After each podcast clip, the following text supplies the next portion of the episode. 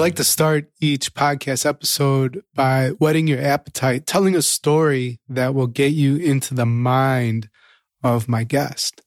And I end each episode with a thought experiment, right? Imagine how you would build your dream school. I'm kind of combining both here because when I talk with today's guest, Tracey Runeare, we start with a really amazing imagine if scenario, but for her, it's actually reality. Imagine if you led a school where the school provided all the resources. And when I say everything, I mean everything. That's where we'll start off in today's conversation. Hey, it's Daniel, and welcome to the Better Leaders, Better Schools podcast, a show for ruckus makers, those out of the box leaders making change happen in education. And we'll be right back after these messages from our show's sponsors. All students have an opportunity to succeed with Organized Binder, who equips educators with a resource to provide stable and consistent learning, whether that's in a distance, hybrid, or traditional educational setting. Learn more at organizedbinder.com. Today's podcast is brought to you by TeachFX. It's basically like a Fitbit for teachers, helping them be mindful of teacher talk versus student talk. Get a special 20% discount for your school or district by visiting teachfx.com forward slash BLBS. Welcome to the show, Tracey. Glad you're here. Thank you. Thanks so much for having me. Absolutely.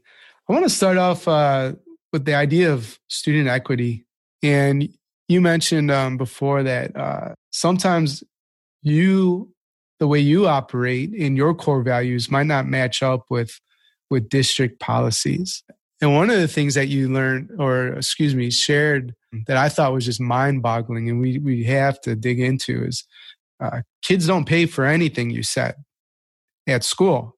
So let's start there. And do you really mean like they don't pay for anything or just most things or? Well we really um, have tried to have them not pay for for anything and, and same with parents. It's you know we're a public school and um, we feel really strongly that then things should you shouldn't have to pay for things in public school. You shouldn't have to pay for a sports uniform. You shouldn't have to pay for you know science lab materials or art materials. Um, you shouldn't have to pay for parking permits. A lot of the things where there are a lot of fees. Well, there can be fees at schools, at public schools, that end up going into department budgets for teachers to buy supplies. And I really feel like it's the obligation of a public school that's getting funded by taxes to provide that for kids.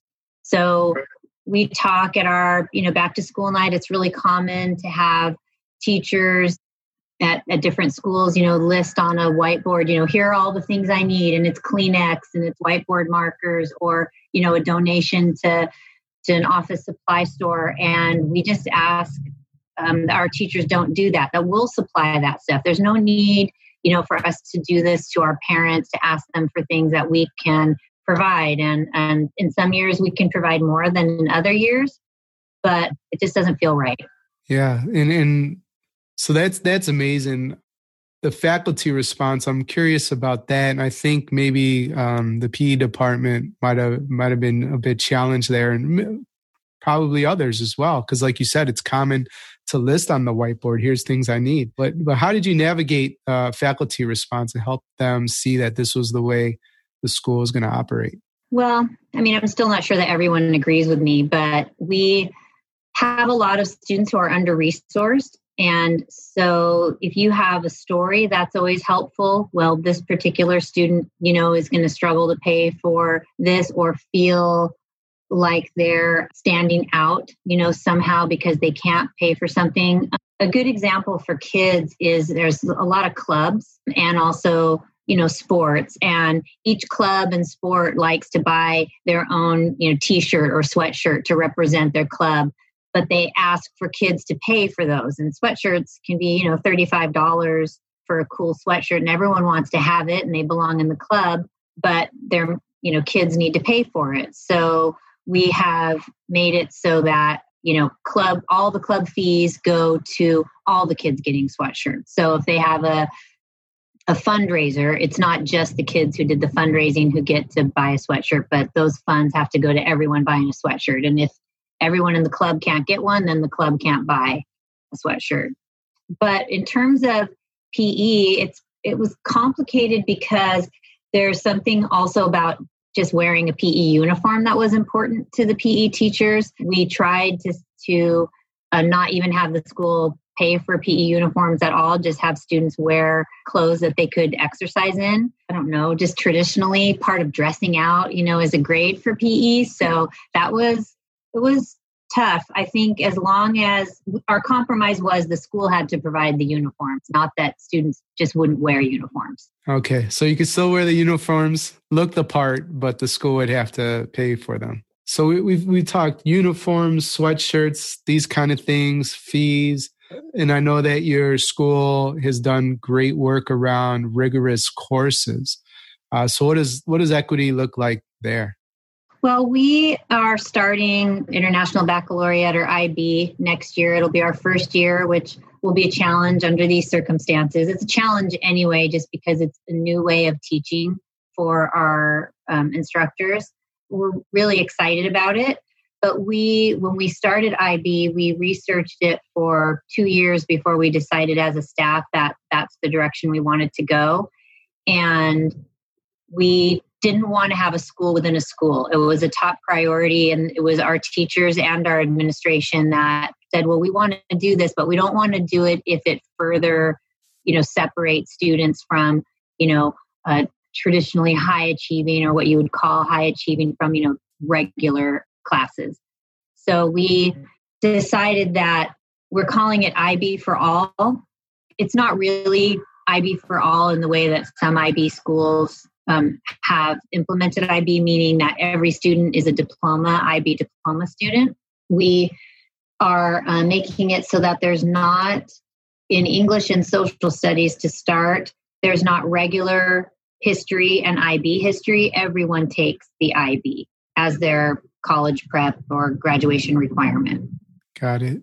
So what I'm hearing is that students, uh, there's there's not another option. It's you're going to take the rigorous course, you know, and that's one way to make it equitable for all, all students. Yes, exactly. And we three years ago, before we had um, or before we were thinking about IB, even decided that at the ninth grade level in English, there used to be two different courses an intensive English and a regular English. And we decided that we would have all of our classes be intensive English. We had no data, we had no information that said students were doing better in the intensive or that there was even a reason to put a student in intensive versus regular. So we put all of our students in the intensive English, changed the curriculum, to make it more varied. And all of our students, the data showed, did better. And so that was really helpful for us in moving to this idea with IB that we saw that we had success in other areas with this. Yeah. So I guess for the ruckus maker that's listening, part of it is if you can test it, pilot it in one area, then sort of have a, a case study of success, you can show that you can do this um, uh, building wide. So that that that's really interesting. Uh, now, the PE teachers, they had the uniforms to hold on to, but sometimes I've found that honors and rigorous course teachers have some mindset shifts they need to make because they might not believe all kids are, are ready, right, for an IB level history or whatever it is. So, how are you working on faculty mindset regarding uh, rigorous courses? So, we had um, really, it, it was about getting as many teachers as we could on board with the philosophy around access for students. And um, so we talked, we have a small, smaller kind of department chair or leadership group, and we talked a lot about how can we make this happen if we don't want to have a school within a school, but we want to have this curriculum where there's this depth of learning. And we just started talking about, well, if this is if this curriculum and this way of teaching and being and learning is good for some students, why isn't it good for all students? And we have that internal conversation a lot. If this is right for, for kids, then, then it's right for all kids. And so, how do we make that happen? And different schools have done different things where they you know, implement IB, but they don't call it IB because they still are separating IB and non IB. But um, we're just to go for it. We've given ourselves permission to make mistakes and learn as we go. And not everyone agrees still. And, and it is really hard to shift from um, AP to IB in that way because AP is just so entrenched and it is so stratified in terms of levels. So we also had to do some work around what IB means because it's it's very different than AP. Yeah. So permission to fail, that's a big piece, uh, making that that normal and okay to take risks and, and learn from the mistakes you make. Talk to me more about the philosophy though. You said you, you you met a lot, you know, quantify that. Is it is that a weekly gathering of the entire staff? Is that departmental? Is it a combination? And yeah, just talk to me about the philosophy and the, the frequency piece. Yeah, so we have, um, well, we only have monthly meetings with this instructional leadership group, but we also have a cycle of meetings in the school. So we um, structured it so that the instructional group would meet, then there would be a department meeting. So they would bring information to the department about what we discussed, and then we would have a whole staff meeting. So we just kept cycling back and not not changing the subject. We would just revisit and revisit. Okay, here's what we talked about as, as leadership. Here's what you guys talked about in departments. Let's spend some time all together, getting on the same page, getting aligned, having a discussion. Um, and we did that for two years. So, you know, that's it's a lot of repeat and discussion. Yeah. Well, uh, Jeff Weiner, I don't know if he's still the CEO of LinkedIn or if he's moved to a new position, but he said, uh, you know, people don't start hearing your message until you get bored of it, right? And I'm glad that that came out because what I want the ruckus maker listening to get is that was a two year long discussion. And yeah, I mean, you got to stick with it because people aren't at the same point, right? That, that you are. How did you get through those tough moments? Because I'm sure it did get boring or frustrating. Like, why aren't people getting it yet? But yeah, t- tell me how you got through that. Well, I think part of it is having a an admin team that's consistent and strong. I can't imagine trying to do this if I didn't have a, a core team that didn't change. I know a lot of schools have turnover, frequent turnover with administrators, and that can be so hard to get anything done. So you have to have people that you know share a vision, that get it, and that um, know how to work together. So I think that was a big part of it, having that team and just you know the staff was enthusiastic about it because i think we were enthusiastic and we had so much information to share and talk about that the staff had momentum too. We don't have a lot of staff turnover. So um so i think those things really helped. And plus it felt it felt righteous.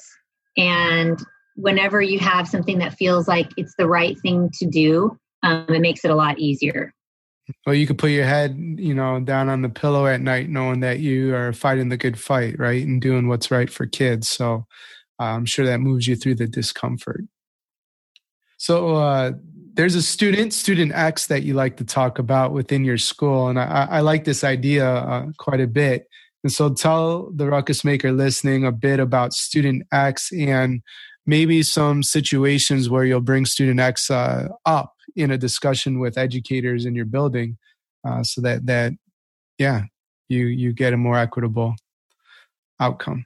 So we when we look at our school policies we and practices we do it with student x in mind we try to as much as possible um, because not not everyone agrees you know people are getting there for sure.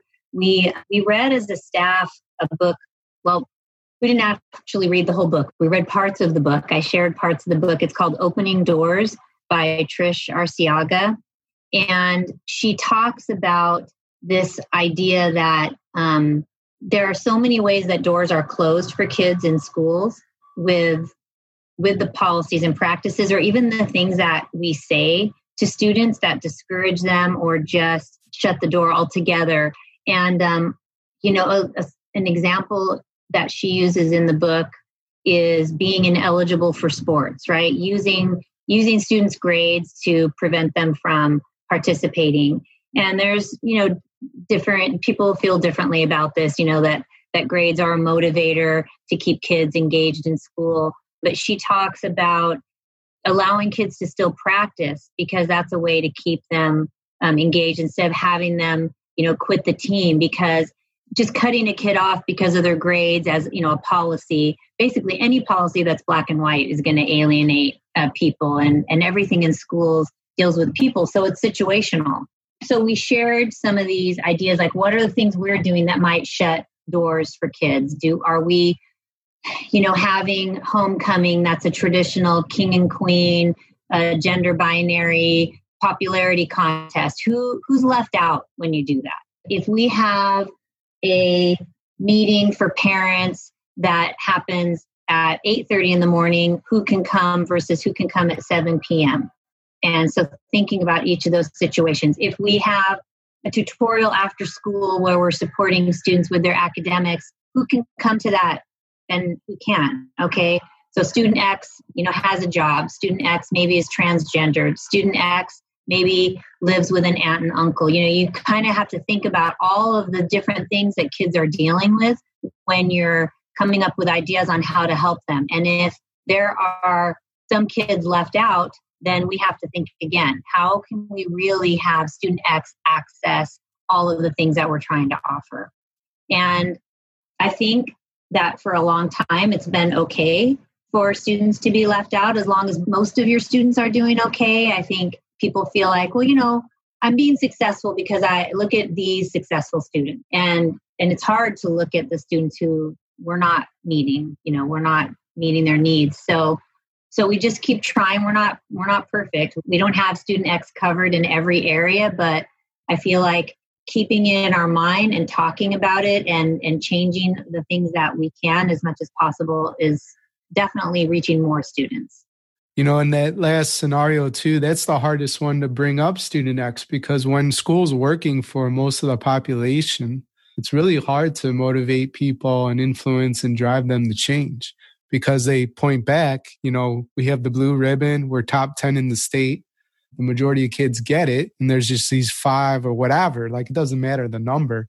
But when you peel back uh, those layers and look there, you know, yeah, folks don't want to change. But to me, that's where the opportunity is, right?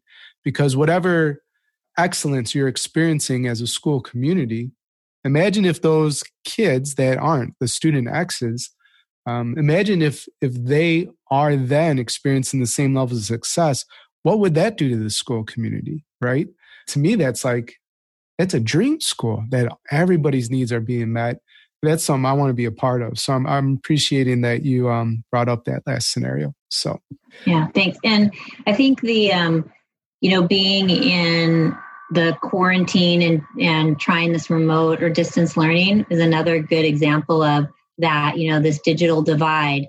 And if you're some schools, you know, had mandatory online meeting with teachers, and if is it okay if you if it's 10 students who don't have access to to Wi-Fi, it, what's the number? You know, if 100% of your students don't have it, then you know how can you require that all students meet online? Yeah, exactly. Well, Tracey, I, have enjoyed this discussion so far. Student X, access, equity. Uh, we're going to pause here just for a moment for a message from our sponsors. But when we get back, I'd love to ask you about your experience with Organized Binder. Today's show is brought to you by Organized Binder. Organized Binder develops the skills and habits all students need for success. During these uncertain times of distance learning and hybrid education settings, Organized Binder equips educators with a resource to provide stable and consistent learning routines so that all students have an opportunity to succeed, whether at home or in the classroom. Learn more at organizedbinder.com.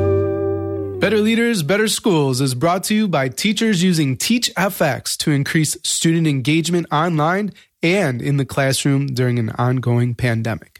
Hi, we're the third grade team from General Stanford Elementary, and we're here to tell you about our experience with TeachFX. It has been a really eye opening experience for us this year. We know that students who are highly engaged in the classroom achieve a higher level of success. So we use TeachFX to help us monitor and collect data TeachFX has really helped us reach our professional goals to pinpoint students that maybe aren't used talking as much, as well as seeing our balance of wait time, group talk time, student talk time, and then teacher talk time across the grade level and kind of discuss with each other, you know, what's working in your classroom versus what might be working in mine. To learn more about using TeachFX to support your teachers with feedback during COVID, visit teachfx.com forward slash BLBS. That's teachfx.com forward slash BLBS. All right. And we're back with Tracey Runeare, who was talking about equity and access and student X. And this has been a wonderful conversation. You've used, if I have it right in my notes, Organized Binder for a decade which is quite a long time to stick with anything. So tell me why you keep coming back to organized binder and using it. So the organized binder we found was a way to create that consistency of experience for students.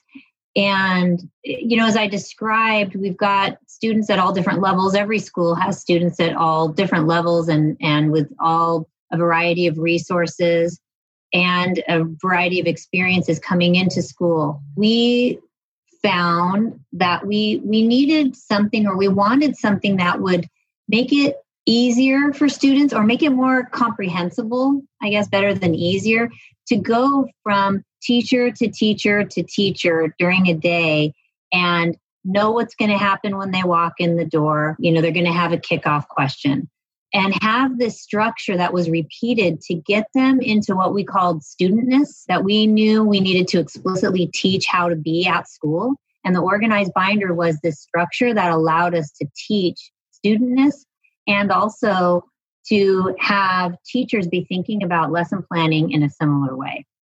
Yeah. Can you, so the teachers were thinking about uh, lesson plan in a similar way. Did you see any other benefits for the faculty uh, in terms of using organized binder? I think that it really helps with communication when you're having a meeting or when you're talking about um, instruction, anything instructional. If you can talk about either how the binder is being used in your class or just the language, the expectation, right? That we all have this closure at the end. You know, we all have this structure. We all are going to take time in our day to have students use the binder it that shared experience because teaching is so isolating and you, you don't really know what's happening in someone else's classroom. When you know everyone's using the binder you always have something to talk about. What was it like uh, i mean you started 10 years ago and now it's part of the, the, the culture but can you talk and this is my last question regarding organized binder but the the initial investment in terms of getting your team up to speed like how to use it and then what it takes to maintain it. So we had um, Mitch Weathers come to our school and do a presentation on what the binder was and how he uses it. And we had some people who had actually known him from working at Sequoia High School together. So they were colleagues and had had used the binder. So so that was helpful also to have a, a teacher who had previously used the binder at another school. So her enthusiasm was kind of contagious and so was his. So we started just by using the organized binder in the ninth grade core classes. You know, let's make an agreement that we'll just start with ninth grade because, you know, there's the feeling again like, well, you know, AP kids don't need the binder. You know, 12th graders don't need a system. They already know how to do school, but ninth graders do. And what we found was that you know everyone needs the binder. Everyone can use it. It's helpful to all students regardless of their grade level or what class they're in. So people as people started feeling successful as students started asking teachers to use it we broadened it to, to school wide. And then every time basically mitch comes and does a training at the beginning of the year for our new teachers. And also we invite veteran teachers who want to talk about maybe some either struggles they're having or questions that they have. And then also, I have a teacher who's on site and acts as kind of the lead binder person to help answer questions or give advice, you know, tutorials on the binder. So I try to have, so we have, you know, organized binder kind of proper or central where we can get resources and help. But then I also have someone on site who's a resource for new teachers or teachers just new to the binder. Got it. Thank you. And Tracey, if, if you're going to put a message on all school marquees around the world just for a day, what would your marquee say? I think something about saving democracy. You know, public schools are saving democracy. I really believe that the work of public schools is the most important work that we can be doing. That people make a choice to attend public schools and they need to be the best that they can be, the highest level. And so um, I really think that we are saving democracy by by doing this work. You're building a school from the ground up. You're not limited by any resources. Your only limitations your imagination. How would you build your dream school and what would be your top 3 priorities?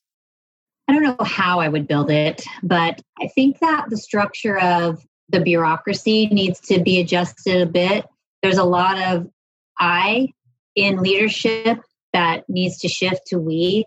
There's so much power in a team and believing and working together and asking questions and being thoughtful that um, could happen a lot more. I think in in every public institution where there's a bureaucracy um, and there's this idea of leadership that um, you look a certain way, you act a certain way, and there's a lot of you know, well, I did, I'm doing this thing. You know, I built this school, I made this, I made this happen, and there's some I don't know, it's just tradition in that. You know, that's what principals do. They're the leaders, they're the eye of the school, and we need to shift that so that everyone's on board. And I feel like that's something we've we've really built intentionally through our our teams. So by doing that, you know, having a team that's all working together repeating these values, believing in in what we're doing. Uh, that's how you build the dream school. And uh, I think that Dream School is a community resource. It's a place where parents feel like they can come to you and they feel welcome. They feel part of what's going on. They feel ownership in it. And that's not easy to do, but but it's definitely possible. You know, you hire the right people in your offices. You have conversations. You have meetings with parents that are meaningful so being a community resource is, is really important. I think a school where students don't fail is the dream school because because I mean the school fails when students fails when students fail. You know, how can you I mean that's what they're there for. you know, and if students are walking away having gone to school and then not getting credit, not graduating, what what what did you do? You know, how can you measure your success by that? So um, that would be my second thing. And then really making sure that that those values around students are solid. I mean, that's what, that's why we're in business. We're we're there for kids. We have jobs to do, and those jobs are for our students. And so, in every way, how are we serving them? Tracey, thank you so much for being a part of the Better Leaders, Better Schools podcast. Of all the things we talked about today, What's the one thing you want a ruckus maker to remember? I don't know. I think maybe it's that things take time, you know, to not to not give up on what you think is important or what your team believes is important and to keep remembering why you're doing that work and pointing to it. It's it is easy to get frustrated in a, a bureaucracy like ours and it is easy when people are pushing back but I think it's hard to argue with with values that are sound. You know, if you're thinking about kids, if you are working for their success, then you have to look really hard at at what you're doing and and the the ed code, you know, the school rules. Um, you know, are those helpful? Are those doing what you want them to do? Are they there for the adults or are they there for the kids? So I think keeping those, just keeping the philosophy at the forefront. Thanks for listening to the Better Leaders, Better Schools podcast, Ruckus Maker. If you have a question or would like to connect, my email, daniel at betterleadersbetterschools.com or hit me up on Twitter at Alien Earbud. If the Better Leaders, Better Schools podcast is helping you grow as a school leader, then please help us serve more ruckus makers like you. You can subscribe, leave an honest rating and review, or share on social media with your biggest takeaway from the episode. Extra credit for tagging me on Twitter at Alien Earbud and using the hashtag BLBS.